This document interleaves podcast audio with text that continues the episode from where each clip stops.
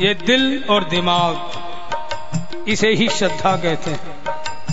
श्रद्धा की जो सदस्यों ने डेफिनेशन की है, कि जहाँ विवेक और भावना दोनों का समन्वय हो, वहाँ से श्रद्धा प्रारंभ होती है। चूँकि श्रद्धा में विवेक होता है, इसलिए श्रद्धा कभी अंधी श्रद्धा नहीं होती। हम कह भले दे, जहाँ विवेक ही नहीं है, वहाँ तो अंधत्व है ही है। सबसे ज़्यादा शक्ति हमारी ही अपनी ही श्रद्धा में है। देखो, वाल्मीकि जी ने कौन सा मंत्र किया था? वे मरा मरा कहकर राम तक पहुँच गए और हम राम राम कहकर राम तक नहीं पहुँच पा रहे कुछ तो कारण होगा। ये कारण है श्रद्धा का कि एक ही जगह उनके लग गई। मंत्र चाहे उल्टा था, लेकिन श्रद्धा इतनी प्रबल थी, मज़बूत थी। कि राम को सामने आना पड़ता और हमारी श्रद्धाएँ बढ़ती रहती है तो वो श्रद्धा नहीं होती, आस्तिकता ही होती है। आस्तिकता और श्रद्धा में बहुत फ़र्क है। हम आस्तिक तो हैं, लेकिन श्रद्धा हमारी कहीं टिकती नहीं। देखो, श्रद्धा अगर मज़बूत है तो शब्द को भी आकार में, उसकी रूप में परिवर्तित कर सकती है। और श्रद्धा करती क्या कि पत्थर की मूर्ति में भी हमें भगवान का दर्शन करवा देती है।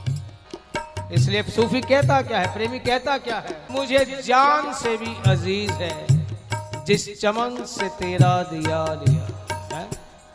चाहे तू फूल दे, चाहे कांटे दे, अब तेरी मर्ज़ी। और वैसे भी बंधुओं, एक तरफ़ तो उसे हम अपना माने, और उससे कहें, फूल ही फूल दे, अगर कांटे देगा, यानी विपरीत स्थितियाँ। विषम परिस्थितियाँ, प्रतिकूल स्थितियाँ हमारे मन के मुताबिक नहीं करेगा तो हम क्या करते? देवता चेंज कर देते तो वहाँ बात बनती नहीं। पहले श्रद्धा हो, फिर विश्वास की बात करें तो विश्वास टिका रहेगा। श्री रामचरित मानस का प्रारंभ ही वहाँ से है। भवानी शंकरौ वंदे, श्रद्धा विश्वास रूपीण। पहले श्रद्धा की बात कही गई है विश्वास बाद की बात है। विश्वास तो करना पड़ता है। यानी विश्वास जीवन की मजबूरी है। हर कदम पर हमें विश्वास करना पड़ेगा, नहीं तो जीवन केवल संशय बनकर रह जाएगा। देखो, नाई के पास जाए, उसके हाथ में उस तरह होता है। कोई बढ़िया चीज़ नहीं होती, लेकिन उस पर विश्वास है कि सिर्फ़ मेरी हजामत करेगा, मेरे बाल ही काटेगा, गर्दन नहीं काटेगा। विश्वास है। टैक्सी में जाए, ड्राइवर गाड़ी चला रहा है, कितनी फास्ट चलाए रफ ड्राइविंग करे। एक विश्वास है कि मुझे मंजिल तक पहुँचा देगा, लेकिन श्रद्धा क्या है? इसलिए यहाँ शास्त्रों में भी कहा गया है, आदो श्रद्धा।